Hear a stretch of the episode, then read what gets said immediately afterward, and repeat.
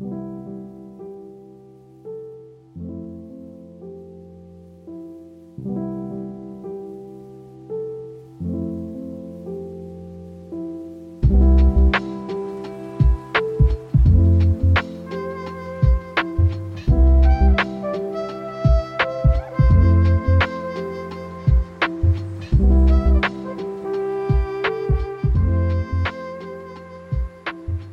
ceiling is the roof.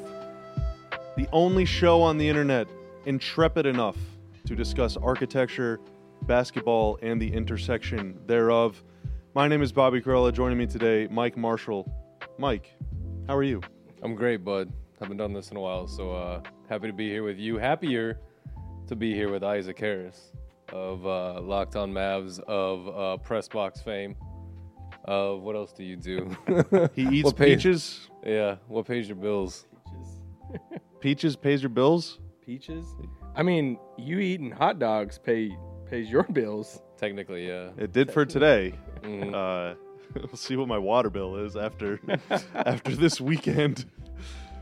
But uh, if you're listening, thank you for listening. If you are uh, also listening, and you want to watch. See those cameras over there, guys? Yeah, yeah. Those cameras are recording. That one's recording. We are actually on YouTube as That well. one's on preview. So if you want to see a video of us talking about audio, on you can check us out on the Mavs YouTube channel, youtube.com slash I don't Dallas Mavericks, I think. Thank you, Star. Yeah, it's Dallas, Dallas, Mavs, I'm not yeah. sure.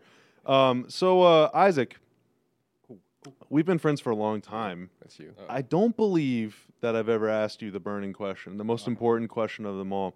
Mm-mm. Can I have a kidney? What does the ceiling is the roof mean to you? Um, absolutely nothing. yeah, I mean, MJ said it, so I guess it's cool, and hmm we just run with it because MJ said it.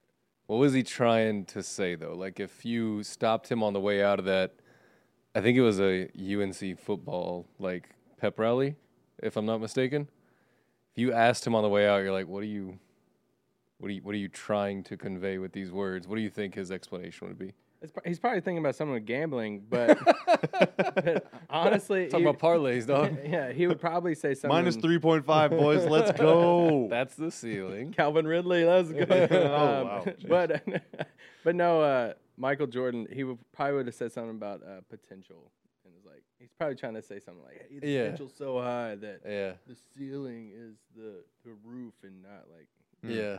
Either you way, can it's- think it, you can dream it. I think is what he's trying to say. But I don't know. I'm, my, it's my theory that he just got off the golf course about 30 minutes before that, playing Probably. about 36 holes, and uh, you know how the golf course gets, Bob. Big golf. yeah, I golf guy. golf. I golf Yeah. often. Yeah. So I'm Yeah, you and the boys. Yeah, Yeah, yeah, us. We just got off the, golf course the too. fellas. Now it is 25 degrees outside, so we chose a really That back nine lousy day to go. tough, Yeah, tough today. Well, we're dedicated. Yeah, it's true. It was a little windy as well. Uh huh. Um, so uh, just full disclosure, it is March 11th, 2022. The Mavericks are about to face the Houston Rockets here in about five hours. And now, if the Mavs go on to lose this game by about 30 points, don't be confused when you hear this podcast later tonight or tomorrow. We didn't play Wednesday night. We haven't played since Monday, so that's yeah, nice. thinking why are these why are these clowns so jovial? However, if the Mavs do win tonight, uh, as we all hope, I guess, and maybe expect them to, then uh, this will be a nice palate cleanser after what we all had to witness on Wednesday night. But more importantly, March 11th, 2022 is the two year anniversary of one of the wackiest, wildest, most out of control, most surprising sports nights of all of our lives. And that's not just you and me and, and y- you and you and me. Uh, y'all you and, and, you and me. also you. Uh, that is also everyone listening to this show, everyone that was watching Mavs Nuggets on March 11th, everyone that was in Oklahoma City on March 11th, 2020 for uh, Thunder Jazz. Um, there was a lot going on that night around the country. Really, the, in Golden State, they were supposed to play the next day with no fans, so that was a really unpredictable situation. Of course, we were talking about the night when COVID kind of became a thing that American sports fans kind of finally understood was a, a real thing that was that was happening. Uh, the night that the NBA was put on pause, um, they smashed that suspension button, and uh, we went into Thursday morning or whatever it was, thinking maybe two weeks, maybe three weeks. Yeah, it'll just be a chill two weeks. Yeah, and then uh, two years later, we're talking about that night, and Yeah. so both of y'all were at the game. Mike, you were sitting next to me. Isaac, were Mhm. you up in the press box with Press- us? Were you press box, downstairs? press okay. Box, yeah. So we all kind of went through that together. I'm sorry that I don't remember that. Uh, a lot has happened between Real friends. then How and many now. of us? But uh, what was what was that whole? Let's let's paint the picture for for those who haven't heard the story by now. Sure. Yeah. So I hope at some point there isn't a uh, definitive pivot point of remember my life pre-COVID, remember my life post-COVID. I hope it's there's a there's a nice bow at the end of this story, and we can just like say, oh, remember those two to three years? That was really weird, and just kind of get on with what we're doing. But you know, not yet, at least. And that was that was the flashpoint, man. That was are these sports, are these industries big enough to just plow through and keep going? Uh, does the can you hit pause on the money train? That is 82 games. That is regional sports networks. That is sponsorships. Is this a big enough deal to hit pause on a on a season? To halt a season in its tracks and say, I don't have a plan to move forward right now, but I know this isn't safe. Um, and that was your answer, right? Because I was on the trip before that. That was San Antonio, Miami, Minnesota, Chicago, and That's like the- late February into the first Yeah. few days of March. Yeah, the well on the Mavs plane with the team, staying in the hotel, going to all those games, covering them, and it was the Chicago game. The leading day before the Chicago game, I believe. Maybe it might have been the the day of, but either way, we were in Chicago at the Ritz Carlton, and you wake up and you have a text message that says, "Hey, everybody meet in the uh, the ballroom at 9 a.m." Never gotten one of those before. Not for everybody. You've gotten like, "Hey, food's available here," or "Hey, bags by this time." Never gotten a, "Hey, every single one of you jump into the ballroom at 9 a.m." So we go in there and Luckily, you woke up at nine. Usually, I sleep in on the road. yeah, yeah, it depends where you're at. I mean, it was already kind of like high alert Yeah. uh, in San Antonio and then Miami because there are already cases in Miami. Minnesota was really chill. There weren't cases in Minnesota as of yet, but obviously, I mean, cases are a lagging indicator, as we now know. There probably were. Um, but in Chicago, there were already cases. 'cause That's a very popular airport, very popular area. So didn't do much in Chicago. I think we, me and Jay Lim, went to some the closest place that you could walk to and come right back. Right. So anyway, um, get the text message, and that's the meeting where everybody got a crash course download of this is what coronavirus is. Um, it travels this way. The best way we know to keep you from getting sick or contracting it is uh, right now come here, get this hand sanitizer, clean your hands. They didn't really know anything necessarily about stay this distance away or is it airborne or anything like that, which is that's just a really weird spot to be in. Number one is to be walking into an arena and just like not knowing anything about what this virus that is killing people is is doing. Um, but it was it was definitely a use hand sanitizer every chance you get. Don't interact with the fans if you don't have to. Don't grab pins from fans and start signing things. Um, and that was the moment. Then we got home, and I think there was like you know a day or two or whatever the time frame There's was. more. We went back to San Antonio. Did we? the Denver game was the second night of a back to back. Okay, The yeah. night before was in San Antonio, and there were already a lot of cases in San Antonio. And Yeah. I was at that game, and that Oh, was God. really spooky. Yeah. that was really spooky. And then more specifically, March 11th, obviously, you know, there's a there was like a palpable tension on event level already because we didn't have like a battle plan against this thing yet. There wasn't uh, everybody wear masks, everybody do this, everybody do these, you know, arm yourself with these uh, the, these ways of fighting against a, a virus. And so we're sitting up there, and everybody, I think, got the the tweet, the Mark reaction to the tweet of Scott handing him the phone at the exact same time, and you know, uh, Boban said, uh, "I don't care, I'm dropping thirty tonight." Yeah, I got this. he said, "Can't stop this." me. If if this, if this league never happens again, I'm gonna go out."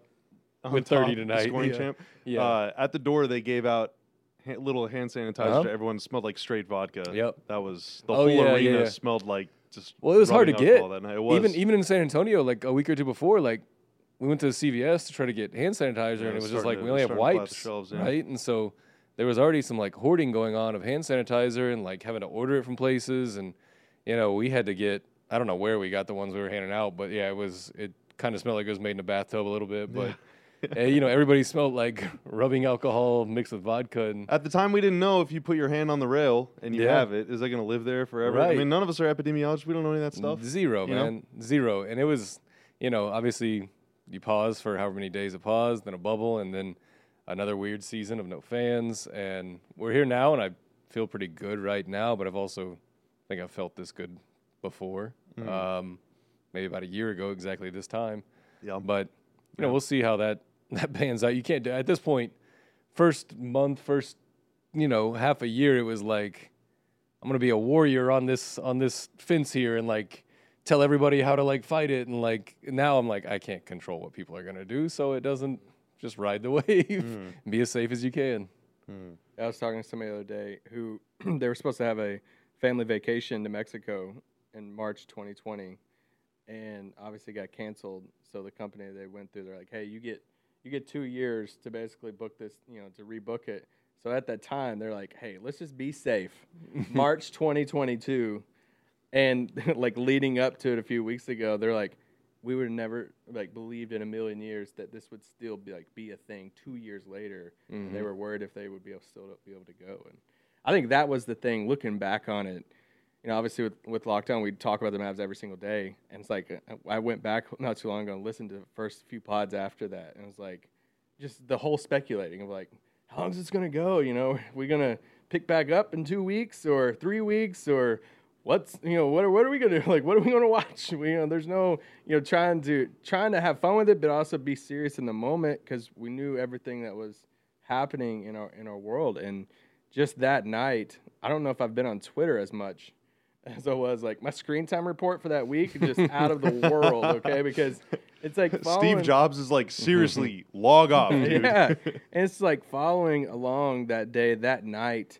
I mean, I'd never just been so locked into Twitter, just updating, updating, seeing report o- OKC, the league, and seeing the video of Mark and Scott showing Mark, and just the vibe coming out of the arena, and everybody like looking at each other and like eye contact, and like you. It's just it's such a wild. It feels like it was yesterday, but it also feels like it was ten years ago. It's it's such a weird vi- thing to think about right now. There was a weird number of people in the building too. Everything about it was weird. But the thing is, like, and we've talked about this on on all sorts of mediums since then. But in the moment, everything that was happening was actually happening, like in the moment. You know, there are very few surprises in the NBA um, if you work in the NBA. You know, but that was certainly one of them. And we didn't know. You know, we left. We were there for the whole game and everything. We didn't know what was going to happen until the following morning whenever we had some staff meeting at 9 or 10 in the morning you know sent addressed everybody you know on the mav staff and was like we're gonna send y'all home for a little bit.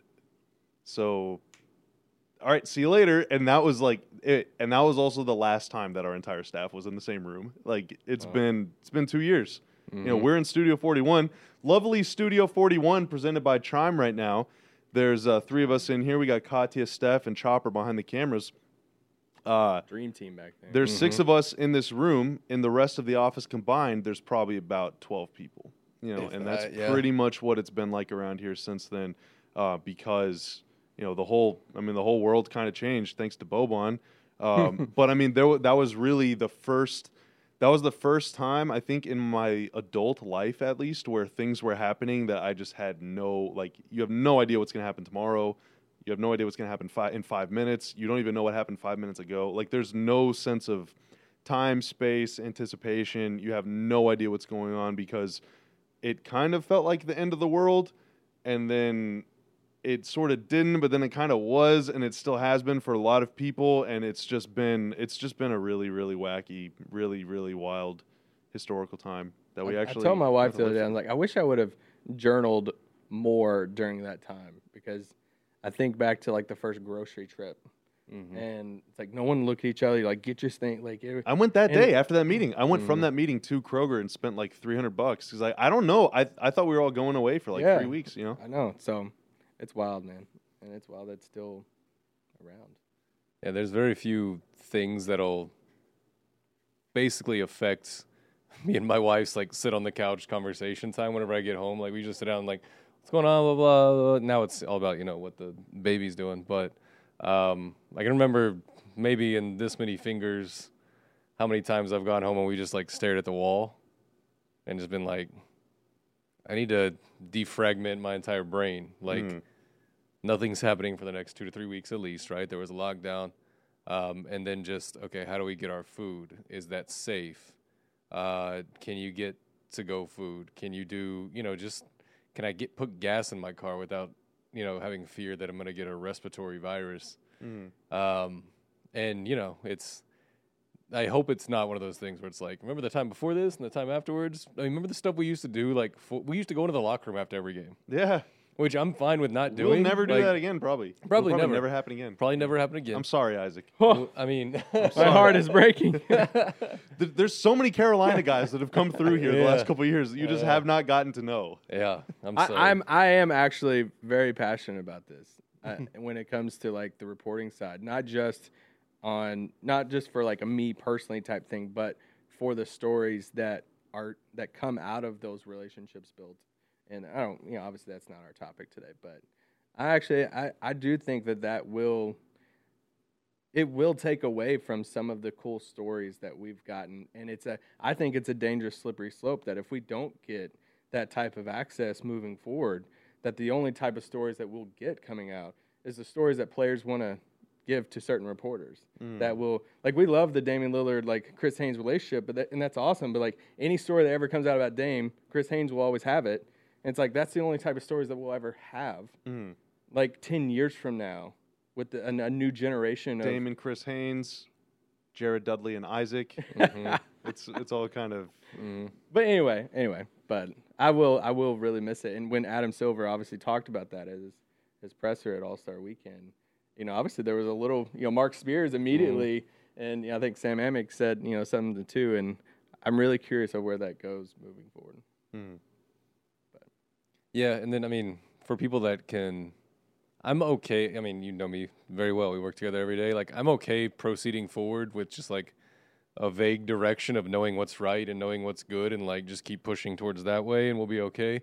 Some people cannot function without like answers to things and direction, and and I that was probably an extremely tough mental state to be in for a lot of people. Um, and I don't, you know, I feel like I'm being a downer this whole time, but we've done a great job in like number one, just having a bubble and making a lot of the money back, so there wasn't a giant collapse of a a league Yep. happening in front of. Because it would have been really bad. I mean, It would've been to- awful. Not to like fearmonger, but that I It would've been- We wouldn't be doing this. Yeah, we probably would absolutely. not have a job right now. Absolutely. And then the no fans season until the playoffs was not very fun. Obviously, it's really awkward to watch basketball in an empty arena. It's not built to exist that way. Yeah. I remember one of the first games in the arena with no fans, and I remember I remember Lizelle and Becca up on the second like second level hollering down at Dwight, "Hey Dwight!" and Dwight like waving back, and it's like this is a new era that Yeah. we're in right now. Like, Every Yeah. kid that has ever sat in the 300 section is very jealous that Dwight responded to Becca and Lizelle and not to them because they all try. They all Uh-huh. try Yeah. from the platinum level and 300s for Luka. Yeah, and I mean, I guess, you know, everyone's always doing the best they can, right? But I feel like we navigated this to where we have like a normal season that's enjoyable and we're talking about who's the MVP, who's going to get home court in the West or in the East. Um, you know, some of these giant teams that are put together as like super teams, not uh, exceeding expectations and living up to them, instead of does this season really count? Like, are we doing this one? Is this championship going to be tarnished? You know, that type of stuff. We're talking about the basketball that's on the court, the fun stuff that made us fall in love with this game, that made us want to do this for a living. Um, so, I don't know. I feel lucky that it only took this long. And it's been, you know, we felt pretty normal since the beginning of the season, I guess. It did have a mid pop back up. It will not go away. It was a bit of a zombie a couple months ago that just reappeared. But I feel I feel lucky that going into the end of the season and into playoffs, it's just about the basketball right now. Thank you, Boban. Mm-hmm. Thank you, Boban. So, uh, speaking of basketball, it's March 11th. One month ago yesterday, while we're talking about anniversaries, one month ago yesterday was the day when the Mavs traded Kristaps Porzingis to Washington for Spencer Dinwiddie and Davis Bertans. Mike, you were basically sitting right there when you found Yeah. out. I was basically sitting where Isaac is. Katya was basically sitting where I am now. Chopper was sitting where Katya is now, and Steph was basically exactly where Steph is. So we're Mhm. pretty much all. Isaac, where were you for that, by the way? Oh my gosh, I don't. I can't remember what I was doing. I was probably in a meeting. You were probably yeah, you were probably at work, right? I was. it I a was. I Thursday, was in yeah. a meeting, In and a meeting that up- could have been an email. it- oh, oh, you know, oh, man, yeah, that's a whole. But People from work might be watching this podcast, so just be careful. but when my the my phone went off, and I literally in the meeting, I was like, and I just I, did, I didn't even like. Obviously, I didn't care about the meeting after that, but it was just wild. To, yeah, Yeah, that was a. I don't know if it was like big enough to be a where were you moment. I guess depending on how the season goes out, how's how his career plays out, all you know, all that stuff might become a little more significant. But in the moment, it felt like the biggest thing of all time. Uh, but we've had a month kind of to you know, abridged month because of the All Star break and everything. Um, but the basketball has been pretty good, probably better than many of us maybe thought. I remember right after the trade, it was like, well, the ceiling is lower on this team. And I wasn't so sure about that because we just saw them lose in the first we pushed back on ago. that. It, we had, we did a, a pod with Yeah, Is the following that, day. that Yeah. next day in here, and Yeah. we pushed back on that notion Yeah, that and that's not even being like wearing my Mavs shirt, being cash cashing checks from the Mavs coming up on the 15th. Like Mavs State media over here. we just saw the Mavs lose the- in the first round two years in a row. Like how could their ceiling be any lower Yeah. unless they just don't make the playoffs at all, which would be a big bummer. But like, I just don't necessarily agree with that. However, I also wasn't expecting them to be like one of the top five teams in the league after that either. So what is kind of what are we witnessing here? Well, I think uh, I think I read something yesterday from his Talk that was pretty awesome uh, about the trade. That he just kind of summed it up really well, which was the KP trade was a signal that they are fully buying into Jason Kidd's system. It's a double down on let's play defense and small ball. And I never thought about it that way. I just thought about it as, you know, you think of it in transactional, like trading this guy that we might think is a borderline all star for two guys that, you know, aren't necessarily at that level, at least right now in their career, especially this season. Because, I mean, we all heard the Spencer stuff whenever he's in Washington. You know, he doesn't like playing with teammates that are worried about the wrong stuff, I guess, you know? Yeah. Like, I guess that's the case because there seemed to be a lot wrong with Washington uh, earlier in the season. Um, so that was kind of, I just kind of marked him off as like a trade target or somebody we wanted to acquire because you, you just hear some noise and you're just kind of like, I don't really need that noise, right? You know, like avoid the avoid the noise. But Yeah, seven months ago. You and I were like, Yeah, free sign this day guy. one. We're like, Dinwiddie. yes, I get mean, this guy, yeah, get this guy for sure. Um, but I mean, overall, the KP trade, I was bummed at the moment because I wanted him to succeed here. Like I wanted that they took such a giant gamble on health, longevity. Is he going to come back from he was injured when they traded for him. They sent multiple firsts, a lot of veterans, a lot of guys that Luka was probably really tight with. It was a it was a big swing. And I like whenever teams do that. Cash in the chips, say it's time to go get that other one. Uh, because it it takes a lot of self awareness, number one. So I was bummed that he didn't become, you know, an all star here, or we aren't gonna forever say Luka and KP. You know, that's not gonna be what we talk about ten years from now necessarily. Um, but when you're inside of a team, things happen before people outside of the team realize. And they either made the decision that this is a move that we, we need to we need to make. We need to get off of this. We need to play a different kind of basketball at this point. This guy doesn't fit necessarily with what we're trying to do, or his injury history is going to prohibit us from being the team we want to be throughout a season and into the playoffs possibly. So either way they came to that conclusion. Every time they do this, and they do this, I mean, letting Rick go at the offseason last year was a very hard look in the mirror. This is not who we're going to be anymore. And Rick left on his own. okay, sure, sure. Um, but like, that's something Mark's always been really good at. Is it's almost like ripping the band-aid.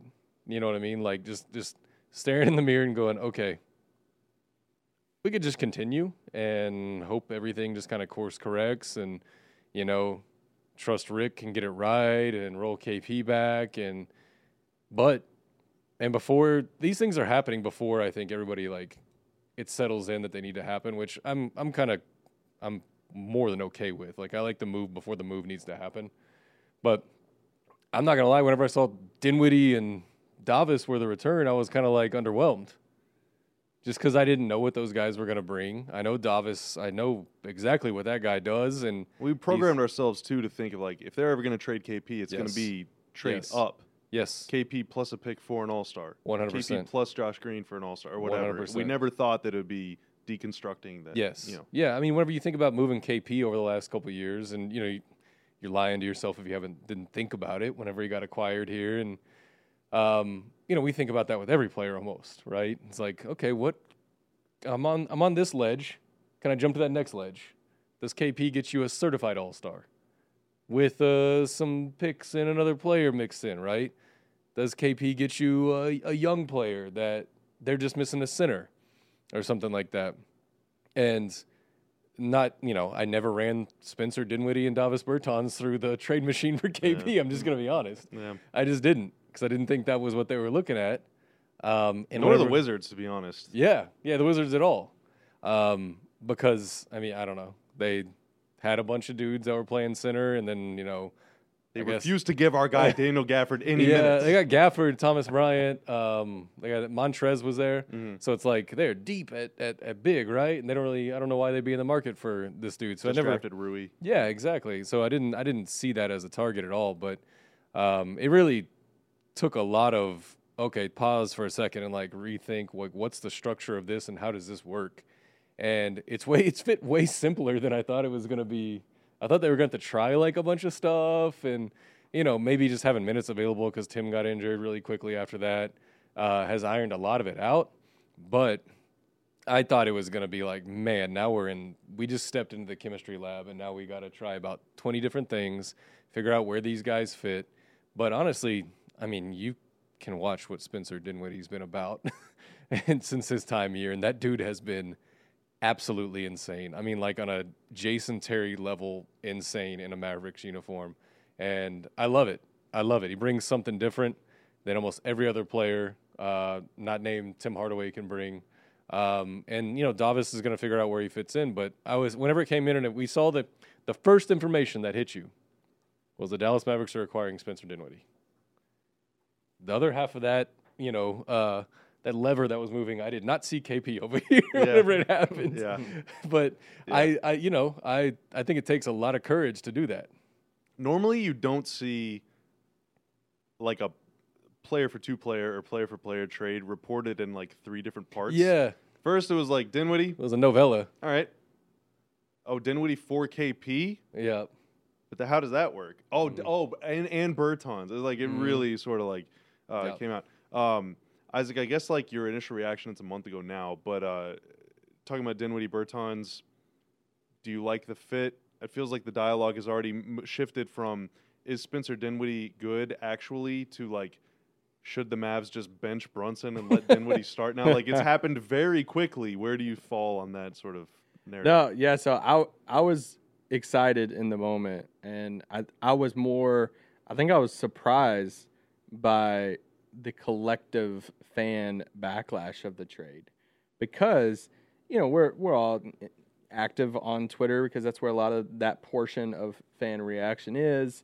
Obviously, Mavs Twitter doesn't represent the whole fan base, but it's like you see so much, so many opinions about KP for so long, and it's like, all right, they trade him, and I was like, whoa! All of a sudden, like the same fans think that you know it- it's like, what? Why did they trade him for this? And so I was surprised by that, but I was I was immediately happy in the moment because I've been wanting that third guy for so long to be a ball handler, a creator. That who's that other guy that can get to the basket? Because you go back to last year's playoffs, and we all know how the Clipper series played out, and him being in the corner, all the comments, subtle comments, passive aggressive, so all coming out of that series, it's like, all right, something is changing. We've seen the reports, we've seen how you know the KP, what did he want to be here, all of that. It's like, all right, something's going to change, and then Donnie's gone, and then Rick's gone, It's like, all right, well that's that's the change. Now they're going to run it. Now KP, because if they stayed, I was like, all right, there's no way KP's on this roster at the beginning of the season if Donnie and Rick were, was back, because it's like they they weren't running the whole thing back again. So when that change happened, and then KP, you know, they were like, hey, we're going to run it back. We seen everything they were saying, like, hey, we want to try to utilize KP, get him the ball, but it still was never a perfect fit. Like it was still, it still felt like two styles that was kind of clashing in a way.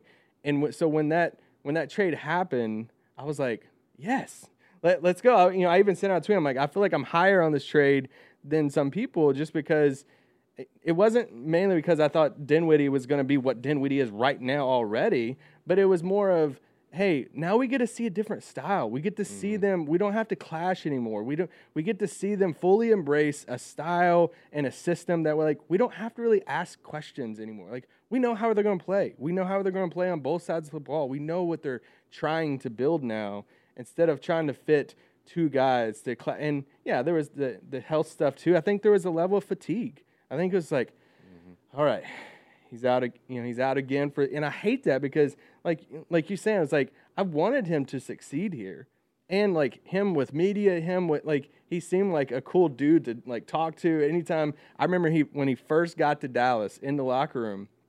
I remember him like shaking, shaking our hands, introducing himself. It's mm-hmm. like, hey, my name's Chris. Like all this stuff, and it's like players just don't do that. And mm-hmm. he was always a joy to talk to in the locker room. So for like that dude, I was like bummed that it wasn't working out. But from a basketball sense, when the trade happened, I was like, all right, because also look at his value. Like you, we all listen to like national stuff. And it's like I feel like the national narrative around him, reporters that reporting about his trade value back month, you know, six months before the trade was, man, even if Dallas wanted to trade him, Dallas would have to attach stuff to you know to trade him to get that number off their books. Mm-hmm. So when the trade happened and Dallas didn't attach anything, it was I was like, wow, like they really pulled it off.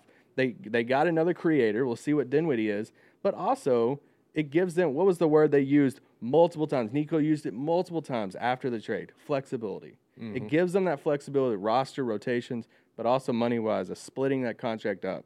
And now you have this eighteen million dollars. This you know sixteen like you have these two contracts where if you want to package contracts together, you have so many contracts now that if mm-hmm. you want to go get somebody later on, you can. Yeah, a couple.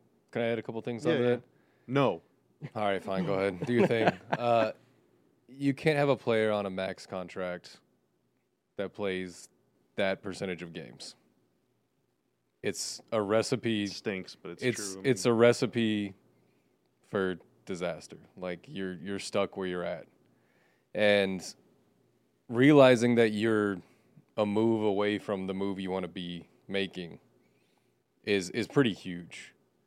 Just realizing that to have any kind of flexibility, to be able to change the way we play or upgrade our talent level, I've got to get off this contract, this max contract right here, and not have to throw in, you know, firsts or other assets into that. Brunson. Yeah, sink sink other, you know, create a sunken asset, create a boat for yourself that sits in your driveway now. Um, to be able to do that and be able to see that that far down the road and say that maybe this isn't the final version of the this might not be the best Mavericks team that we see with Luka Doncic, and I don't think it will be. I think we're maybe a couple years away.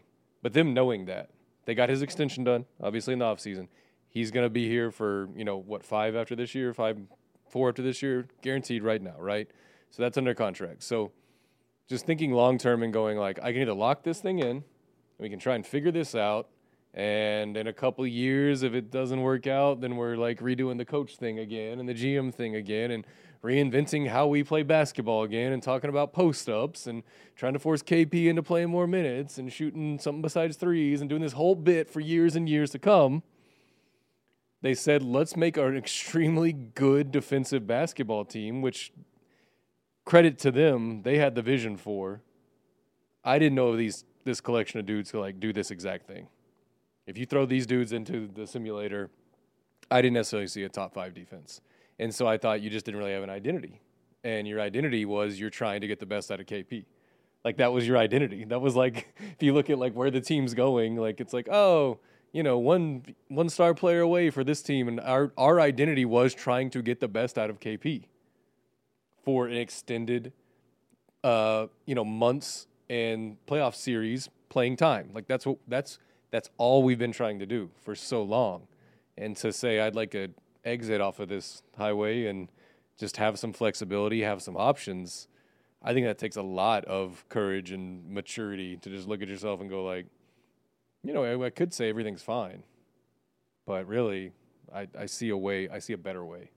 Maybe they know who that guy is. I feel like everybody thinks that it's got to be a guy, right? Like the, you have to have the duo. Mm-hmm. I'm not sure that that's the case ultimately. I wonder what like, you know, we look into our our, our little our glowing orb, our crystal ball Mm-hmm. into the future five, ten years from now, whenever Luka is at his best, whenever that is, age thirty, whatever. What is the ideal team around him? Is it Luka and a bunch of Mhm. shooters, or is it Luka and another guy? Is it Luka and two guys? Yeah, we talk about this all the time. Yeah, is Luka eventually somehow the second best player on the Right. team? I mean, what what does that look like? We have no idea. Mhm. Maybe they have the idea, um, but you're not going to get to that. You're not going to get from point A to point B without something in between. In chess, guys, in chess, A move away from the move. yeah, there's something called an intermezzo move Mhm. where you have a direct idea, Here we go. right? Nerd I'm, Bobby. I'm taking that. I'm taking that H7 pawn. I'm. That's He's what gonna- I'm doing. He's gonna misquote this and get dunked on. No, I'm not. but chess chess people are elitist. They will Yeah. correct me on Sterling if I get it wrong. So I got to dunk on speak you carefully. so. You know you're going for that H7 pawn, but you can do something. You can throw in a little something in between to make your attack a little more annoying to handle, a little more destructive. Because even though your opponent knows exactly what you're going to do and you know exactly what you're going to do, you can toss in a little extra to help make it even more devastating. Um, and it also it's an in between move. It just makes the end result a little better, a little more It's like glass water and like piece of bread before you go to bed after a long night of whatever you're doing yeah, out yeah, there. yeah. And now you know that's maybe not the perfect metaphor. Uh, trying to avoid a hangover, maybe not the perfect metaphor to talk about a trade. Um, but you know, if you can't go from A to B, it. you got to go from A to C. Uh-huh. Like this is the this is the B. Right. And now I maintain. I understand that everybody loves building teams. I understand that everybody, you know, everyone loves looking at cap sheets, trade machine, 2K. I understand all that stuff, but I maintain that talking about money it makes it sucks the joy out of sports Yeah. the way nothing else can. Mhm. Like bring up the NFL salary cap, dude. I don't understand restructured contracts. I don't care. Yeah. I don't just just show me stats. Basketball, same thing. However, um, it is important if you're trying to, you know, they're going to be over the tax. Mm-hmm. At this point, they're going to be over the apron. There are a lot of restrictions on what you can do if you're over the apron. There's a lot of restrictions if you're over the tax, even more if you're over the apron as far as sign and trades and what you can offer mid level and uh, you know all this stuff.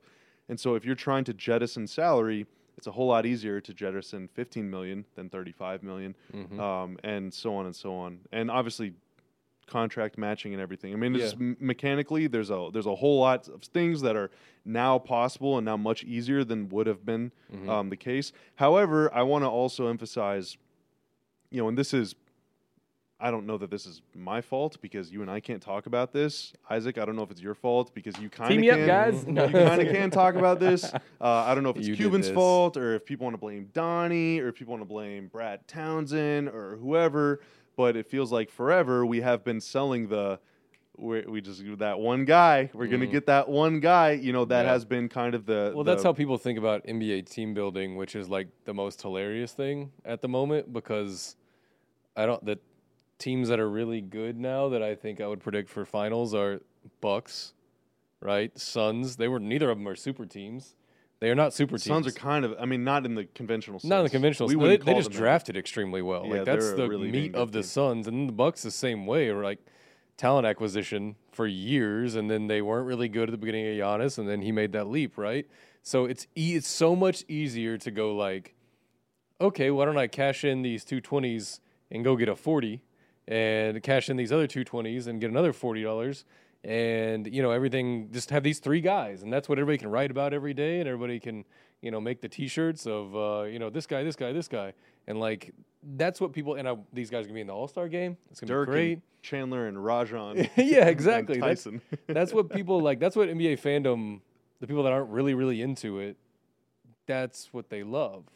They like that kind of super team building, like be able to name. But that's three the line guys we've been team. pitching. Yeah, You're gonna go get stars. Not we. right. We the, royal we is. But oh, stars want to play here. Stars want to play here. And Right. So, yeah, but sometimes in order to get that, you got to do some other. Well, it, it makes it makes the story easy to tell.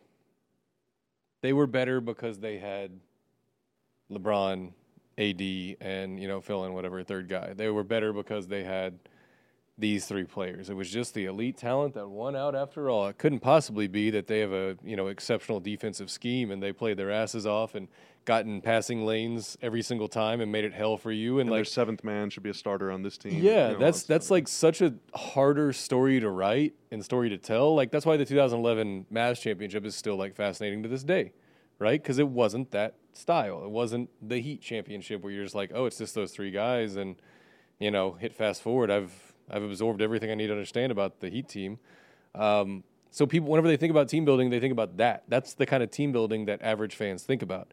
They don't think about Dorian Finney-Smith starting 82 games every stinking year and being a plus in the box score like every night. And you got to have that guy on the court. They don't think about acquiring Dorian Finney-Smith, Maxi Kleber, Dwight Powell starting, like Jalen Brun. They don't think about those type of dudes and like making this core of a defensive unit that is a game-changing unit.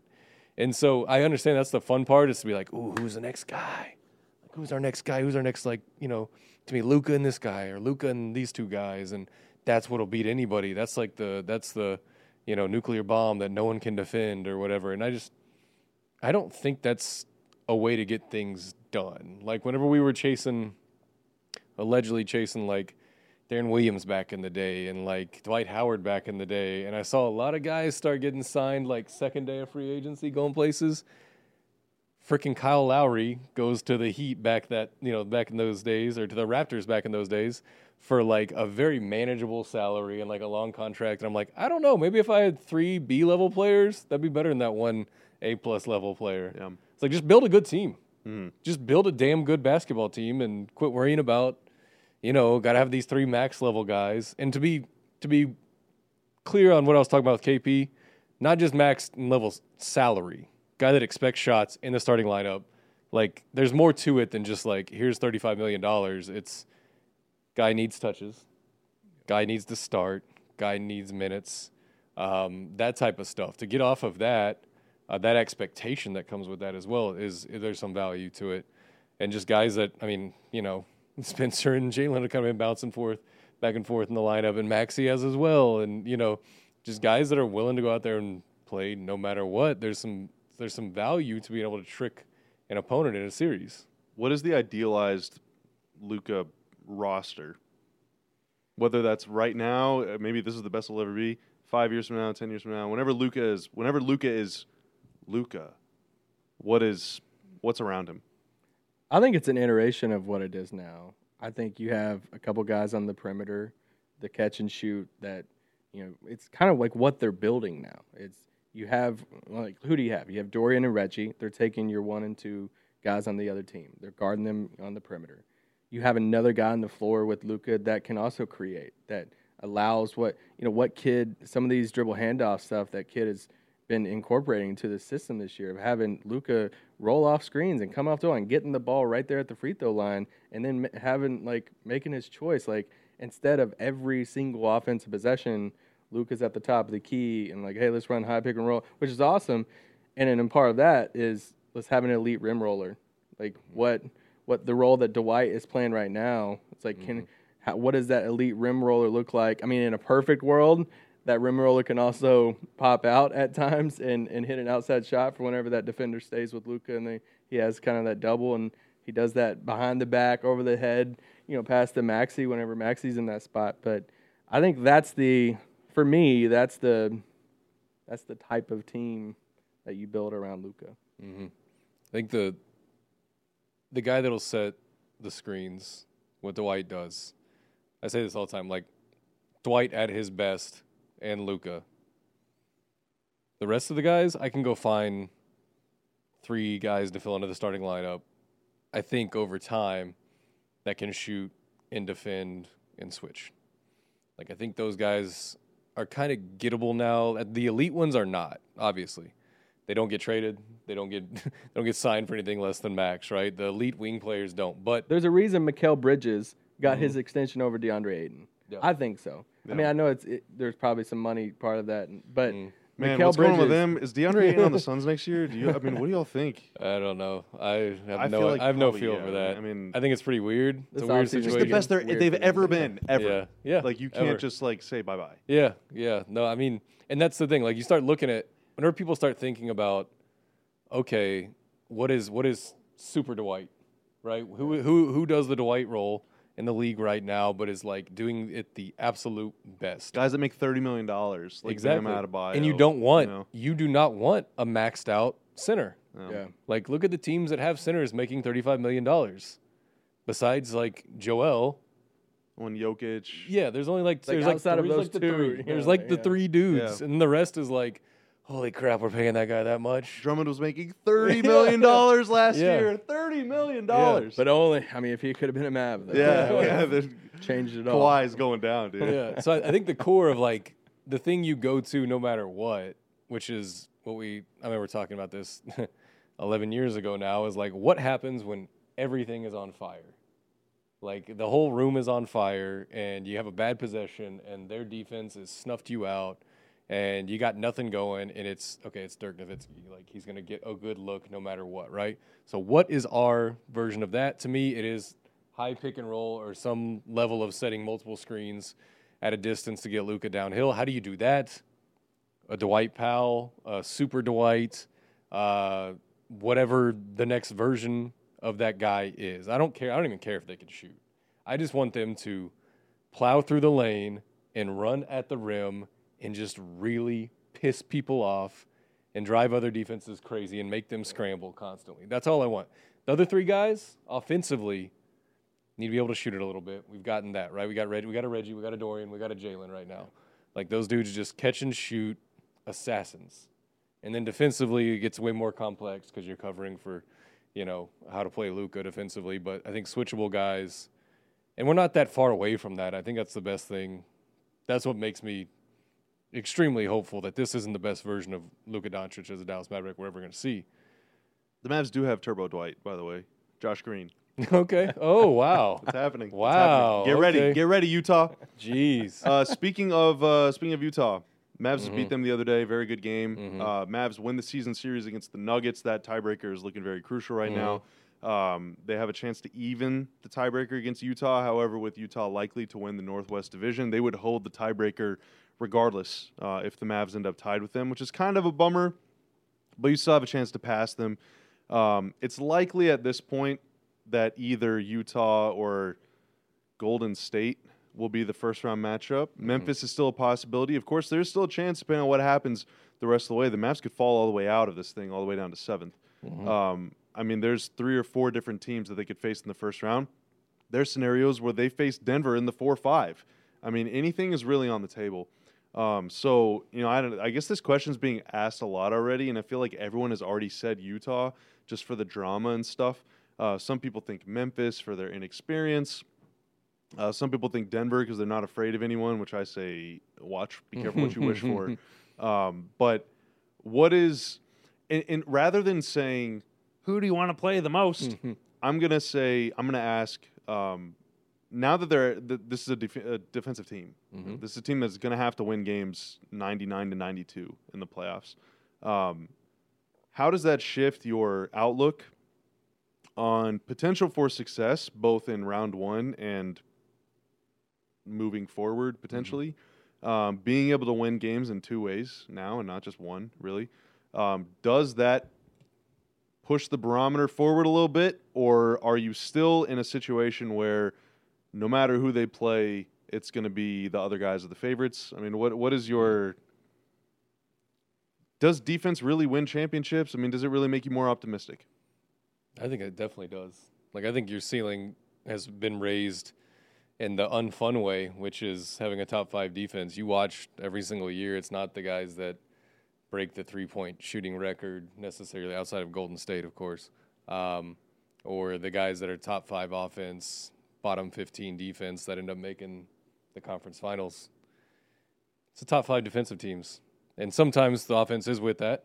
You know, Phoenix, Milwaukee, those type of teams are going to be top five, top ten in both categories. But I think you've raised your potential Thank you. by making this not you uh, by making this a defensive basketball team because I have a lot of confidence playing Utah after seeing what maybe you know that is the second night of back to back they just played us on, but man, the inability to create quality shots like consistently out of them was Yeah. a wow for me. Yeah. Without Donovan Mitchell like had to kill himself every possession just to get like a decent look for them. It was it was staggering to watch, right? It was it was kind of like It was very oh much that way in Utah. It just happened, Yeah. so happened that they just hit enough tough threes. Yeah. I mean, they really did to win by five or whatever. Yeah. Now Denver, I obviously don't want to tangle with with Jokic over seven games. Like he's gonna go nuclear in like three of them. But also they have guys coming back that haven't been there, and that is is a weird element to throw in there like a couple weeks before the playoffs if everyone's healthy, right?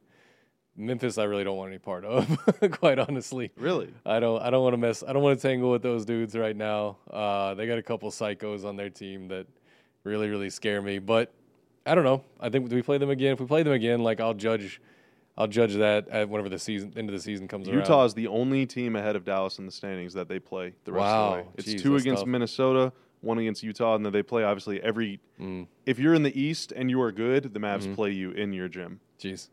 Well, I mean, we've gone into the last two seasons. I think the formula that you would write down on a piece of paper going into a series is okay, Luka or KP has a couple, you know, catch fire games, and we steal one, and then we have a really good three point shooting game.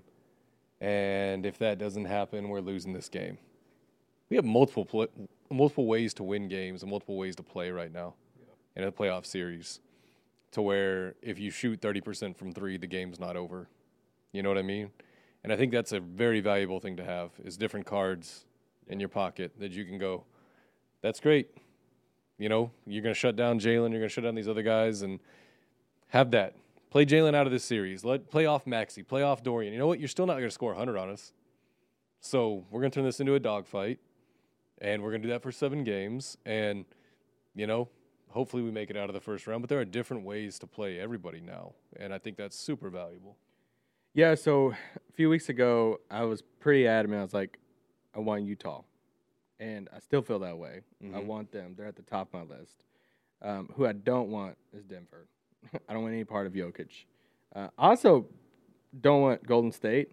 I just don't want. I don't want to deal with Jokic and Steph in a series. I just don't. I don't want to do any type of anything. It's a lot that. of clenching going up against a Steph team, dude. It's a lot of clenching. And it's just you know you look at this this newer system that we're in now that you know is it maximized against a Golden State team whenever they're running Draymond at, at the five against us at time like you look at that last Golden State game that that game ended with Otto Porter and Dorian at the fives like they can go they, they'll go small and then yeah I don't know what Clay's going to be like in the playoffs but just the idea of Draymond, Clay, and Steph going against them in a first round of playoff series. I just, if I have my preference, I don't want to go against that.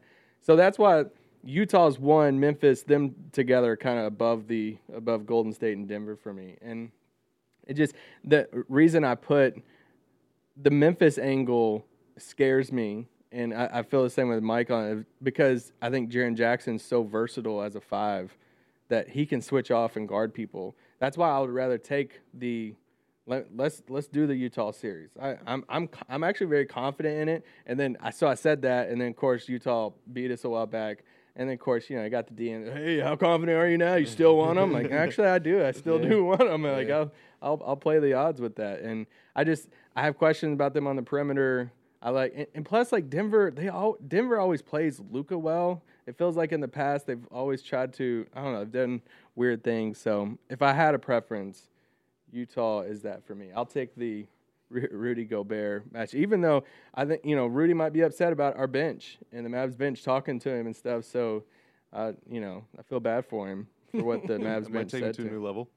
Dallas, Utah, Dallas, Memphis would both be very good for basketball. Mm-hmm. Dallas, Memphis, Luka Ja, the power of the narrative. Mm-hmm. We we need it. Can we agree that need we don't have to hate Ja though? No. I'm so I annoyed to hate by Ja, this. dude. Now, God. play Memphis in a series. Memphis wins four one. Maybe you know what, We Ja? you know what, Ja? Why do you call yourself twelve in Mm-hmm. third person all the time? That's kind of weird. Uh, Dallas, Utah would be good for basketball because it's messy. Mhm. Everyone hates the first round. You know, no one is tuning in because it's all there, there's only one game per week basically, and it's all scatterbrained. No one would miss Luka versus Rudy. It'd be the most, Nah. just the cattiest, messiest series. Is ever. he the It'd be is he the least liked player among NBA players in the league? maybe star Uh, level guy? Possibly. Yeah. I mean, I feel like they take it too far. Honestly, I like just feel like there's so many drafts stuff. players that openly ha- like dislike him, and even you know seeing Luka and all that the other night too, and it's just like, dang, bro, like even on your team they don't. But there's so many players that op- that he openly blocks at the you know like Yeah. he is a generational defensive player. But does it work in the playoffs? I don't know. I mean, maybe the Mavs would be the ones that have to crack the code. I mean, I guess the Clippers already did last year, and that's the ultimate like going back way to the offseason, You know, last offseason, Um, you know, a lot of people wanted Lowry or guard, and the Mavs only came away with basically Bullock and Sterling Brown and Ntilikina. Um, you know, three kind of lower tier non A listers. But all three of those guys could have played against the Clippers. Mhm. You know, all three of those those guys can play against Utah. Uh, all three of those guys can guard Donovan Mitchell. I mean, at least you can put them on Donovan Mitchell. You can put them on at the time Joe Ingles or Bogdanovich or Mike Conley or Paul George or Kawhi Leonard, and they can all at least not. You don't. They don't need a double team, Mhm. you know, to guard the best players. And so, um, We're not going to play the Clippers. That's all I care about. yeah, thank yeah, you. it's gonna be someone else. It's gonna I be someone don't. else. I don't want to play the Clippers ever again the rest of Luka's career in the playoffs, unless it's in the Western Conference Finals to get to the finals. Because I don't know when I think about like the perfect like Utah's number one, and there's definitely a teardrop of like some space there of like don't make me choose between the rest of these guys. Um, I think Golden State would be an incredible amount of fun. I don't know if that equals success for us It'd be angsty. necessarily. They're so good with Draymond, dude. Yeah, that's that's the thing. When I look at these teams, the number one thing I'm looking at now at this point in the season is okay, do you have multiple guys that can move the ball and keep your offense cooking no matter what? I don't know if Memphis has that if you like just shut down Ja. Like we've had some really good games uh, playing against Memphis where that we we cracked the code and we we we snuffed it out. We got them right. Um, Utah, obviously, like if Conley's not doing his thing and it's got to be Donovan Mitchell for 48 minutes, like we just proved the other night, like that's it's not a great formula for them. That's the thing I'm looking for. I'm like, if our defensive unit, if our scheme takes primary ball handler away, or just either lets him score and not kick to the three point line and whatever, nullifies him as best we can. Do they have another? Do they have a counterpunch? Right, and Denver, if Murray's back and Porter's back and Jokic is still playing like an alien, like that's they can just cut you in about five different ways, right? Golden State obviously can. That's what they do. So those are the two that I'd most that are in the bottom. In the in between, like, eh. Be careful what you wish for with Denver. Just be careful what you wish. Oh, I don't for. want. They're Yeah, so I don't good. want. I don't want. You know, I'm I'm just warning the fans. I'm Yeah. because Yeah. Denver's been behind the Mavs all year. Mhm. No matter, man. Is you don't you don't want to see Jokic. Is it still for you guys get past the first round and it's Mhm. success? Yes. For me, Yeah. it is. I just Yes. wonder, like, does it matter what happens in the second round for you to be like, No. Like in an ideal world, it's like, all right, yeah, if they go seven, they lose in the second round, you, you're feeling good about it. The thing is, like, if they play well enough to win the first round, they're not going to get swept. Now, if they play Phoenix and lose 4-0 and every game is by two points, I'm going to be mad forever. you know. Mhm. But like, I feel like if they play well enough to get out of the first round, they're going to be playing well enough to win one or two Yeah, yeah, I agree. And at Before- least. I mean, maybe even more. I, you know what I mean? That's Yeah. Before before Wednesday night, I was I think I was had a conversation with him about it, had a conversation with Coop about it.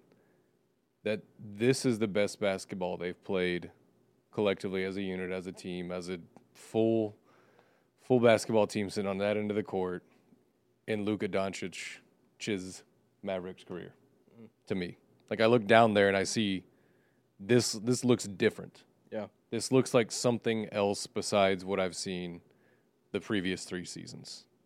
And, you know, record will tell you that whenever we were 23 and 7 at one point, but just eye test and watching every single game and every single possession, it looks like different basketball is happening.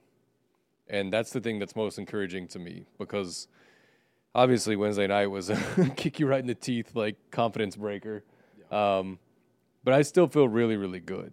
Like, and I think a lot of teams are playing exceptional basketball at this point, which is makes it all the more fun. Like we can't get out of Denver's grasp like they're playing so well. But I don't know. I, I if you if you make it out of the first round, the caliber of basketball that you're going to be playing at that point, I think it's all positive from there Yeah. because you realize how perfect you have to be in this second round to win the one, two, one, two, three, or four games you're going to win Yeah. against this caliber of team. So I think it's all pocket that. That's learned experience. This is how we have to play. And I want to see what this next week does for the Mavs. Like you're getting a really good Boston team, like it's on fire right now on Sunday. They're like the best team in the NBA right now. Yeah, and it's like you, you know, obviously Brooklyn had a big win, you know, against Philly and KD and those guys. Like, and then you get you know Philly on Friday, back to back with Charlotte on that Saturday. It's like that's a that's a big week coming up. That mm-hmm. you know what? Does your opinion if they go in, they win three out of four of those games, and you're like, all right, we're riding high. But Playing if, the route, playing the parade route. but if mm-hmm. they if they lose all three of those games and we see some flaws and like, ooh, okay, that's what could come up in the playoffs and you get a little scared a little bit. I just I think this next week could could show us some things against some really good teams. The thing is, your margin for error is so small. Margin for error, it's Arrow. it's so small Wes that if they lose all three of these games, they might not make the playoffs. You know, I mean, Minnesota is not losing either. So uh, you got to be top six. You got to win. Well, they you- have you the to win best games. shooting big man. Dude, ever, they're so unstoppable. how could they lose? They're unstoppable. Um, all right, so I want to complain about the plan in a little bit, but first I want to end on a negative, as we Oh, always perfect, do. yeah. I thought he was gonna say Um, Pearl Jam. I want to. Uh, yeah. Did you see they actually made a playlist? he curated a playlist, a, a Pearl Jam playlist. Who did? I don't, I'm not. The Podfather himself. Spoti- Spotify asked asked Bill to make a Pearl Jam playlist, and Ryen Russillo to do a Max Max Day playlist. And, uh, This is a bunch of Pearl Jam deep that's cuts. Spotify money though. It ends with Yellow Ledbetter. Very good song. I, I'm not gonna lie. Pearl But- Jam's fine. Do we hate Pearl Jam now because Bill Simmons likes them? Is that a thing? uh, Pearl Jam, Nickelback. What's the difference? I'm just kidding. I'm just Alright. kidding. I'm just kidding. I love Eddie Vedder. I love Eddie Vedder. Alright. Pearl Jam is good. About Pearl Jam is really good. you. Pearl Jam is really good. All right. So YouTube uh, comments are give me Going after you right obviously obviously we're three confident fellows. We just spent a very long time talking about all the team the things the team is doing well. Um, and COVID. Oh, and COVID. I want to talk about down the stretch, short term, near term, long term, yesterday term concerns. Mine, my concern is a positive with a negative. Um, the positive, when the Mavs have scored 100 points this year, they're 38 and 11. When they have not scored 100 points, they're 2 and 15. In the playoffs, scores are going to be lower. Now, that's not just your score, that's the other team's score too.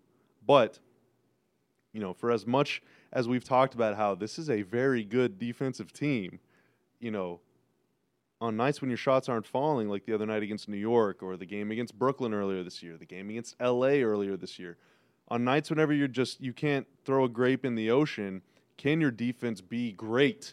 If you only score 92, can you still win? Mm-hmm. And this year, you know, we've seen them try and fail to do that a lot more than we have recent seasons. Last year, they only scored 99 or fewer 11 times. The year before, 2019 20, they only did it twice all season. They played 75 games or 76 games. They scored 100 like 75 times almost. So, you know, can they win if they don't score 100? Obviously, we know they can if they do. 38 and 11, my God, it's almost perfect. Uh, 2 and 15, though, is very, very poor. And so, you know, in the playoffs, for as reliant as they are now on isolation, you know, make no mistake, you can set all the screens you want, but their offense is ISO now. Luka, Dinwiddie, Brunson. Um, if they're not hitting, shooters got to hit. If the shooters are not hitting, we've seen Luka and Dinwiddie and Brunson, they can all go off, but if you're going seven for 40 from three, you're going to get smoked. So the offense has to be able to score. And on nights whenever they can't, can the defense step up? And that's down the stretch this year. That's they're playing against Boston, great defense. Minnesota's turned it up on defense. You know, Philly obviously with Embiid. You know, can they score enough? Can they defend enough? You can't just be good at one or the other. You got to be good at both. Top ten teams, you, you were talking about before. You can be top ten defense, but you can't be bottom half on offense. You got to be top ten on both to win. And if if one drops, the other's got to be number one. eighth isn't good enough, fifth isn't good enough. You got to be number one if the other drops. So uh, can they do it? So that is my my legitimate concern down the stretch of the year. In addition to getting Maxi and, and Bullock in particular back on track, you, Mhm. you need those guys to be able to hit shots, 100%. which kind of leads to the hundred point thing. But anyway, that's kind of my big concern. Yeah, I mean, any of the top seven, eight guys getting injured is like the number one. Like, you just won't feel good about anything going into the playoffs. For me, at least, the immediate concern is playing a team that has a wave of bigs that you can't really do much about. Much like Clippers last year, you just look at the people getting off the bus and you're like, damn, man, they go like five or six deep at the wing that I would like to have on my team. This sucks. Like, I don't know what I'm throwing out there. Like, it just it's just a nightmare. And so, you know, just getting out rostered by another team at this point in a playoff series, and you're just you just don't have a solve for how many bigs they can throw at you at, at this moment. You know, maybe Marquese gets healthy, and that change I change my team. Well. Julius Randle plays at the four, and the Mavs just lost by the to the Knicks by like fifty hmm twice. Yeah. So I mean, yeah, that is Yeah. a that's a valid thing, dude. Yeah, just you know, I mean, they can still they're still susceptible to get bullied a little bit by a team that plays three, two or three centers at a time. Like it just happens with the roster we have at this moment. And like I said, maybe Marquese comes back and he's, you know, he solves a lot of that, adds some depth Locking to it. downtown. yeah, exactly. And maybe Maxi gets his shot right and he's a game changer again. Um, the longer term concern is we are a team that lives so much off of creating open three point shots, which I think that's you know that's not unique to us. That's anybody in any team in the league is trying to do that. But you can have one game like we had Wednesday night, and now you're down 0-1 in a series, and now you're chasing, and that goes to the hundred points you were talking about, right? If you're not knocking down your shots, if you if you're going to shoot 40% from three, if Reggie's going to shoot 40 and Maxi's going to shoot 40 and Dorian's going to shoot 40, okay, well, let's do that in the playoffs. Let's carry that over, guys. Let's let's be those guys. If those guys we are forty percent in the playoffs, they will legitimately win the championship. Yeah, Like, exactly. There's no. That's. I'm not even Let's- trying to. let's carry that- up our butts. If they shoot forty percent from three in the playoffs, they will win the title. Right. And the thing that it, I don't think it was a huge secret in the two Clippers series is I'm going to allow Doe and Maxi to shoot threes on us. I'm going to play off, and these guys, are, I'm going to make them shoot 35 plus percent from three. I'm going to make this bet on my playoff life, on my survival into the second round, that these guys can't do it. They can't make me pay for it. And the Clippers in the long run, they were right. Right? So that happens one time in one game in a playoff series, and you just lost the game because you didn't make open threes. And that is so defeating because you're creating the looks, right? And so that's the longer term is like just having a bad three point shooting game, like against the Knicks. There's been a couple of them this year where it's like, oh my God, like what is happening right now? Like- Shooting it so poorly to where they're not even giving themselves a Yeah, chance. You know, yeah. you can six and six of forty four. Yeah. You will lose ninety nine percent of the time. Yeah, yeah, and so that's that's my longer term concern, or how I see like this, all these good feelings going away real quick. But that happens so rarely. Like I told you, the walking out there the night, I go, okay, you're gonna go 23 and seven over a 30 game stretch. But every 31st game, you're going to have this like nuclear waste disaster of a game. Are you cool with that? Oh, you know, is this fine? And during the regular season, yes, that is fine. This happens. Go to the next one. We're talking about the Rockets immediately after the game, and we're done with it.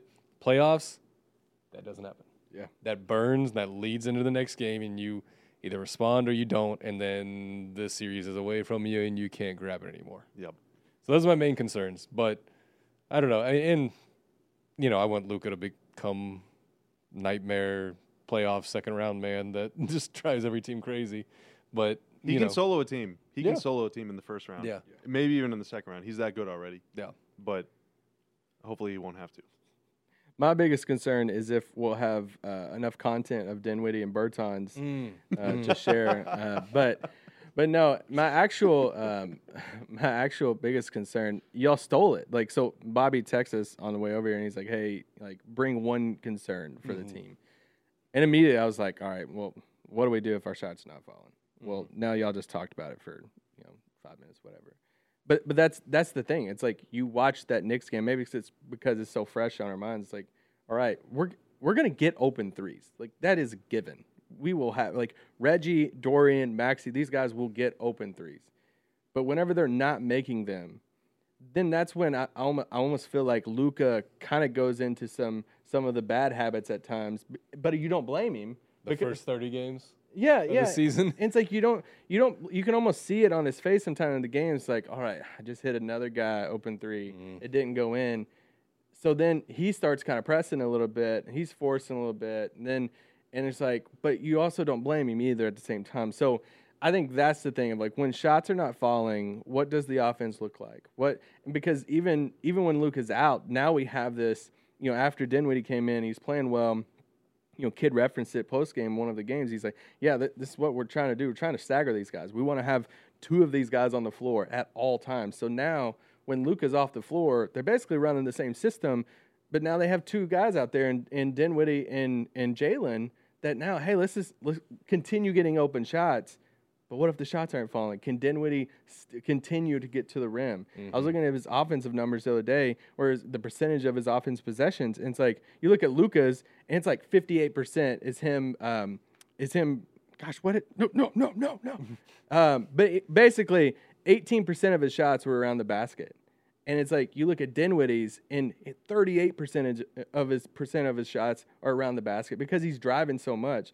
If Dinwiddie can't get to the basket in the playoffs, and they're not making shots, where's the offense coming from? So I think that's the for me that is the biggest concern is if the threes aren't falling af- with open shots, where's the points And coming? especially, you know, I don't know if Tim Hardaway is back for the playoffs or not. I don't really know. Just like we're talking about rolling out, uh, you know, James Wiseman or trying to bring back Draymond or trying to reincorporate Michael Porter Jr., trying to reincorporate Tim Hardaway Jr. Very risky because you're so late in the season. You're used to playing without him, so on and so on. But say what you want about Tim, but he is like the only guy on the team still. I guess Brunson is to that level now, but he's he does other stuff. Tim is the only non-ball handler on the team that can just supernova his way to 30 points out of nowhere. You know, they don't Mhm. have that guy. Bullock kind of can if he gets real hot. Dorian can give you 20 if he gets real hot, but like those are all spoon-fed shots kind of. Tim is the only guy on the team still that you can just be like, "Oh my god, hot potato, someone please just take the shot," and Tim will do it. Well, that's the thing you got to figure out over the last whatever 15 games or whatever it is. Is okay. I think you have a club in the bag for any way you want to play. Like you can roll Davis out there, and he can be the large version of Tim. You know what I mean? Yeah. But is Tim supposed to be starting when he comes back? Is he supposed to be getting heavy minutes? Is he, you know, where does he fit whenever he comes back? Because you can't treat him like the guard version of Davis. Like that's not Tim Hardaway's role with this team, right? So, but I think that might be the right answer: is throw him out there and see if check the temperature. Once he's out there a couple minutes, and you know, are they playing their third best defender on him? Does he have a matchup that he can take advantage of, or just bring some juice and knock down some threes? But I think everybody's got to be okay with the answer being no, he doesn't need to be on the court right now. And that, But it's tough. yeah, no, it's I mean, he he was the reason they went up 2-0 last Yes. year, you know. One hundred percent, one hundred percent, and that's it's. Hopefully, he plays that well in the playoffs again. But if he doesn't, that conversation has to be there. Of, hey man, I'm gonna throw you out there for five, six, seven minutes for this stretch, and if it's not happening, like we're going to this formula over here. Um, and so, I don't know. You got to have the two ball handlers out there at the same time, right? Like Isaac was talking about, and if that's not the formula that's on the court, then I'm gonna be have my head kind of tilted and staring at it until it fixes itself. Get those guys back out there Uh, because we know that works. So I don't know. That's a dangerous, the dangerous thing for any team to start reincorporating players right before the playoffs or heading into the playoffs. This isn't a concern. This is just something I'm watching that I'm so curious on how it's going to play out. Is the Brunson situation in the playoffs? Because we all know they didn't. They they're committing to him right now. We mm-hmm. know that he can. Ha, he has flexibility with you know the off season and new contract and all of that. And but how how does the playoffs play out for him? I remember talking to him on media day, and he like still thought about that Clippers series because you know Rick benched him at times. Like the length that Batum you know gave him, it bothered him at times. So defensively, they were hunt, hunting him out at times. So, how does the playoffs play out for him? How does that impact his summer? How does it impact future with the Mavs? Like, I am so I'm so curious on how just that whole situation plays out because he has a lot riding, I think, on on in the Mavs of just the whole fit and everything this playoffs. Well, unfortunately, like you look at their most likely first round matchups, Utah, basically one long defender, O'Neale, and he's on Luka. You know, um, Memphis, Bane, Ja. I mean, Did you know Bane played in forward? uh, I mean Golden State. Like I guess Clay, maybe. I mean I don't know. It feels like it feels like there's no there's no possible first round matchup at least that has a Nic Batum type player. You know Mhm. that's going to be in their starting. Well. I mean, no one's going to be as deep at the wing as the Clippers were. which is Like just- that's just not going to happen again. Please And they got more wings. Yeah, no, dude. they they- got yeah, they got freaking Norman Powell. Yeah. I'm so Are you pissed off between six that. four and six eight? There's like a fifty percent chance. Yeah, that like you're on the Clippers. that matchup and that style of playoff series is not happening again. Well, it could. It could if the Mavs fall to seventh in the play. And I think now, Yeah. t- in summation, we agree injuries suck. Mhm. Talking about talking about Tim, talking about KP, talking about everything. Injuries suck. Um, we all agreed off camera. So too does the play-in. Not big fans of that. Uh, the Mavs could run into the Clippers if they end up dropping beneath both Denver and Minnesota. Um, obviously, the Mavericks having been flirting with the, the plan last season. Um, and even the year before the bubble, that was the first year they rolled it out. They ended up avoiding having to do it because they were X games ahead. Uh, the NBA has since lifted that caveat, and now if you're seventh place, doesn't matter how much better you are than everyone else. Minnesota this year, you know, four or five games ahead of eighth place, ten games ahead of ninth and tenth, whatever. Doesn't matter. You finish seventh, tough luck, bud. You got to win a game just to make the playoffs. Um, I, I don't want to play the Clippers. That would just add an insult to injury if you fall out of the top six and then you have to play the Clippers on top of that. But uh, down the line, we, we usually end these long, long ass pods, Mike, with the airing of grievances. So down the line, Isaac, tell me, give me your play in, yay or nay, probably nay. A- air your grievance. No, like, I mean, do we need to hand out more participation ribbons? like, are we here for that? Because, I mean, some people say it's the playoffs, some people don't. Some people are like, all right, you make. So now we're we're talking twenty teams, like, and so now it's just ten teams that are like out of it, and like, okay, cool. So now we have twenty teams that are now playing some type of postseason basketball, and then yes, on top of that, when you have that whoever's in seventh, like if if there if there's so so much of a gap, like that's that's so unfair to them. I just I I hate it. I hated it when it came out. But here's the thing: Will I watch it? Yeah, I'll watch it, and I, I the games are fun. But it's just If you're I not mean, in it, I think there's all thing there's things there's also food in my life that when I eat it, it's great, but it's not. But I don't think it's good for me. Like a hot dog covered in macaroni and cheese and Fruit Loops. uh, Bingo. Cinnamon Toast Crunch. Not great for me. But you know what? I enjoy it in the moment. And that's just how I feel about the play in. I just I'm not here to hand out more participation ribbons and I'm just not about it. yeah. I mean, we already invite 16 teams into our playoff tournament. So you're telling me the play-in is playoffs, but a team that loses that can also be in the lottery. They can also have a chance to win the NBA draft lottery. Didn't like the Wizards playing it last year and they had like 32 wins or something? Yeah. Like Oh, yeah. it was like a a, a, a pretty big losing record and Mhm. they're in the play in playoff thing. I'm like, Right. Okay. Yeah, and I don't know. It kind of it makes a lot of your, it's particularly your last month of the regular season for teams that are hovering down there in like eight, nine, ten, seem a little meaningless.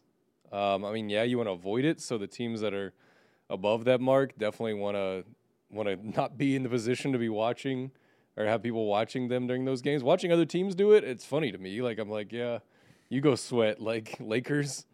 your season's been that bad. Like go deal with this now. But it also makes we play 82 games.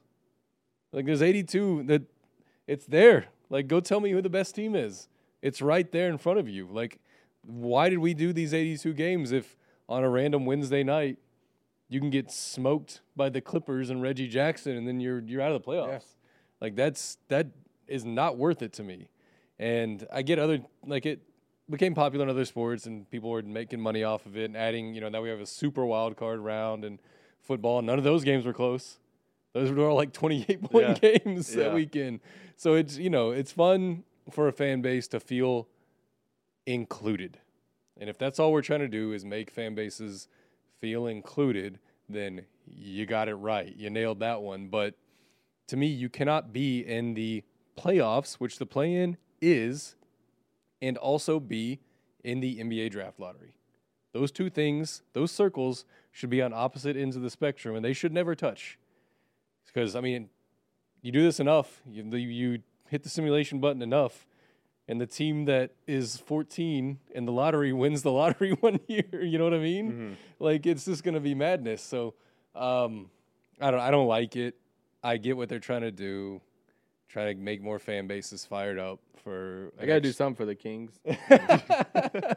for Even extra- still, the Kings can't make it. They can't get there. They, They got to get, get to 12. Yeah, and I also Kings- hate uh, StatMuse quoting, uh, "This team was two and ninety-five, and now they're in the play-in spot." And I'm like, "Ooh, tell your fans you're in the play-in spot." Holy crap! Hang the like, banner. how Weird cool! Number 10. Yeah, Yeah, I I, was think like- the ultimate like the ultimate issue with it is that you're having a tournament, like a do or die tournament, which is cool, I guess, but for seventh and eighth. And now the Mavs have lost to both the seventh and the eighth seed in the first round before. so we know better than anybody anything is possible once you get into the playoffs.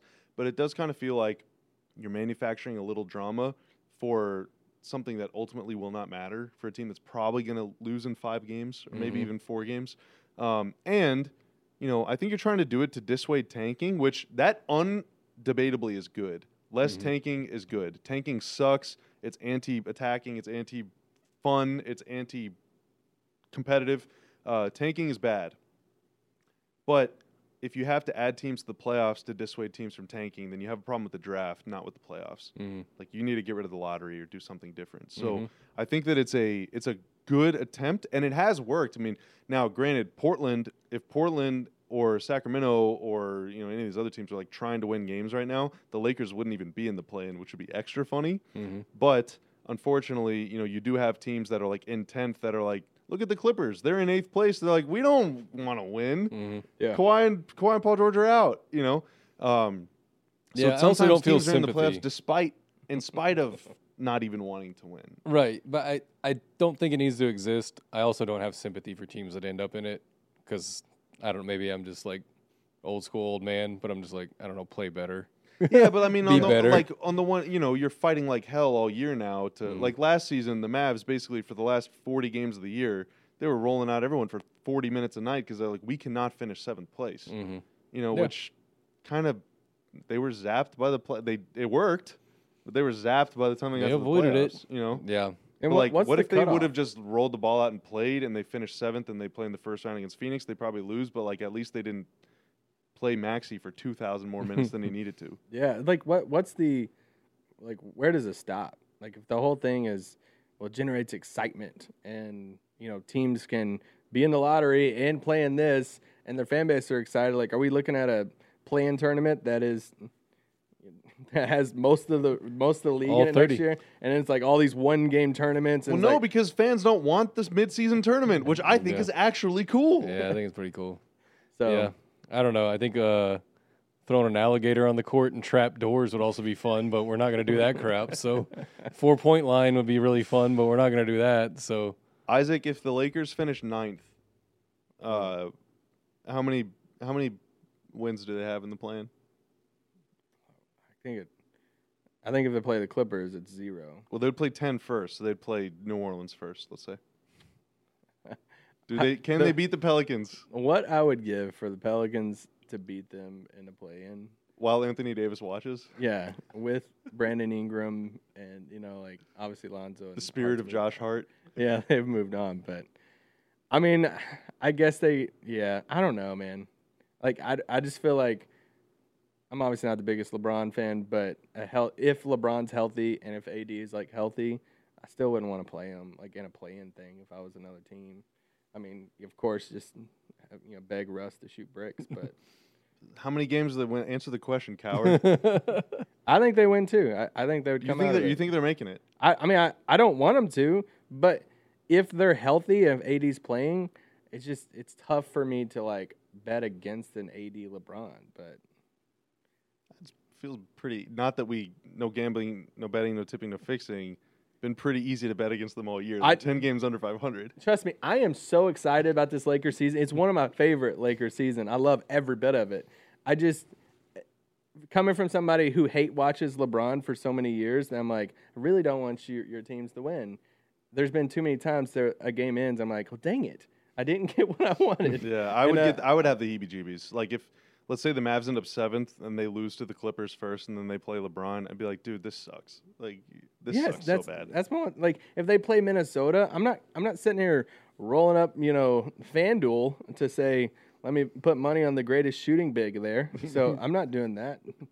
So uh, he's not the greatest shooting big. Whatever camera's on, it's a it's full of crap. yeah, that's So, uh, LeBron James. Le- LeBron is the best shooting big man. He's the best he's scorer a scorer. Yeah, yeah, he's yeah. trying to make it out that he Yeah. is a scorer. You don't hear anyone say that the guy with thirty-five thousand career points is a scorer. Yeah. none of us have ever said that Windhorst would never say. A hooper, really. Yeah, yeah. Um, all right, gentlemen. Any uh, any positive things you want to end on before we get out of here? It's been about an hour and a half of uh, good, solid sports talk. I mean, if this feels different than the first three years of Luka, it's because I think it is. Uh, for those three seasons, and every, I mean, even before he stepped foot in the building, we were like, "Oh boy, we got an offensive engine now. How do we score 150 a night?" Like that's what all we thought about for a long time, um, and constructing the perfect Luka team. And we all just kind of looked past the idea of maybe just let him do his thing offensively and take all the defensive load off of him, but also be really stinking good on the defensive end and have a top five defense. And I'm very interested to see what the mix up in the formula um, and not having to drop 130 on you know the Clippers' heads to win a basketball game is going to look like. Uh, you know, 15 games from now. So uh, it's going to be different. It's going to be a different playoff opponent, most likely. So I love that. I love the embracing the change, the need for change, the ripping the band aid off that has happened over the last six months around here. Um, I think it takes a lot of courage and looking forward to see how all of it, all those chips uh, cash in, all those tickets at the at the office cash in in, a, in about a month from now. Get you a nice big water gun. hmm Um, I I said this on this couch after the deadline that I'm just excited to see a, a new look approach to the playoffs with Luka that we've seen the past you know two years with KP and with hey we're going to go into a playoff matchup with the the next guy next to Luka as this big as this you know the two different type of systems styles and it's just we've approached it from that angle obviously the same opponent now we get to approach it from a small ball defensive angle with Luka, where whatever happens, we get to come out of this playoff and be like, all right, well, now we've kind of we have more a bigger sample size of like how we've went into the playoffs with Luka with kind of two different styles of rosters and teams. Now what's the best? Do we need to go out and you know get another big like, or what if it succeeds and they go on a big run and they're in the Western Conference Finals and they go seven games? We're like, all right, this did work, and now we just need to keep this. So I just I'm happy to see a bigger sample size with Luka after this playoff. A lot of 2011 vibes are happening. Oh, no. Trade with the Wizards. Oh wow. It's Caron Timmy. Oh, Ooh. Davis is like DeShawn Stevenson somehow. yeah. Just yeah, like Peja. complete- yeah, completely just locks down LeBron. There's no Tyson, but Yeah. That's Uh, all right. Watch out. Uh, I don't know. What if Bertans guards Ja better than anybody else? like Bertans could take away both his left hand and his right hand. It's just like talking just mad trash. who's who's having the Peja type game series that Josh Green. Dwight Powell? Josh Green. we didn't even talk about Josh Green. I love Josh, Green Josh Green. Green is like the Josh blank too. best center on the roster. First. All right, that's At it. the end of the pod, we're getting the takes now. Yeah, we'll No, see. We'll finally, see. he warmed Uh, up. By next year, maybe first, but we'll see. We'll see. It's a long way from now. Um, all right, so we'll be back. I'm sure. I, I don't know. I mean, I don't know how this is gonna play out or anything. Um, but you know, assuming the Mavs are able to make the playoffs, typically you and I do some sort of playoff something. yeah. So uh, you'll you'll hear back from us at some point. But uh, this is kind of the podcast where we're putting some interviews. Recently, we had Kirk Henderson on from Mavs Moneyball to talk about uh, what it was like to root for Dirk during the pre kind of social media, pre internet years uh, when it felt like we were going at it alone. I had Kevin Gray on from 105.3 The Fan. uh, right after the All Star break to kind of preview the second half of the season uh, and talk about kind of thoughts on the season so far and what to expect. And so, um, you know, this one is sort of a, a, a bookend as well. So, very nice stuff. And uh, there's about a month left in the year. Just like yesterday was the one month Annie of the trade, yesterday was also the one month pre Annie of the final game of the year, Mav Spurs, April 10th. And so uh, there's one month left officially. There are 30 days left of basketball, and we will see. Uh, we'll see what happens. It's going to be fun. It's going to be nerve wracking. It's going to be anxious. It is going to be riveting. It's going to be breathtaking. Hopefully, it's not very sad uh, or any of those synonyms. Hopefully, it's We'll only speak just those awesome. things, Bobby. Yeah. Uh, but until then, King Cobra. Yep. And I, I wish you guys nothing but best. The ceiling is the roof. Uh, this is Studio 41 presented by Chime, as Chopper motioned to me. Is that what Uh, he's doing? but I'll say it again for emphasis. I wish you guys nothing but best. The ceiling is the roof. Let's make it happen. Let's keep moving forward. King Cobra. Are we still recording? Twitch.tv. Twitch.tv slash Dallas Mavericks. Goodbye.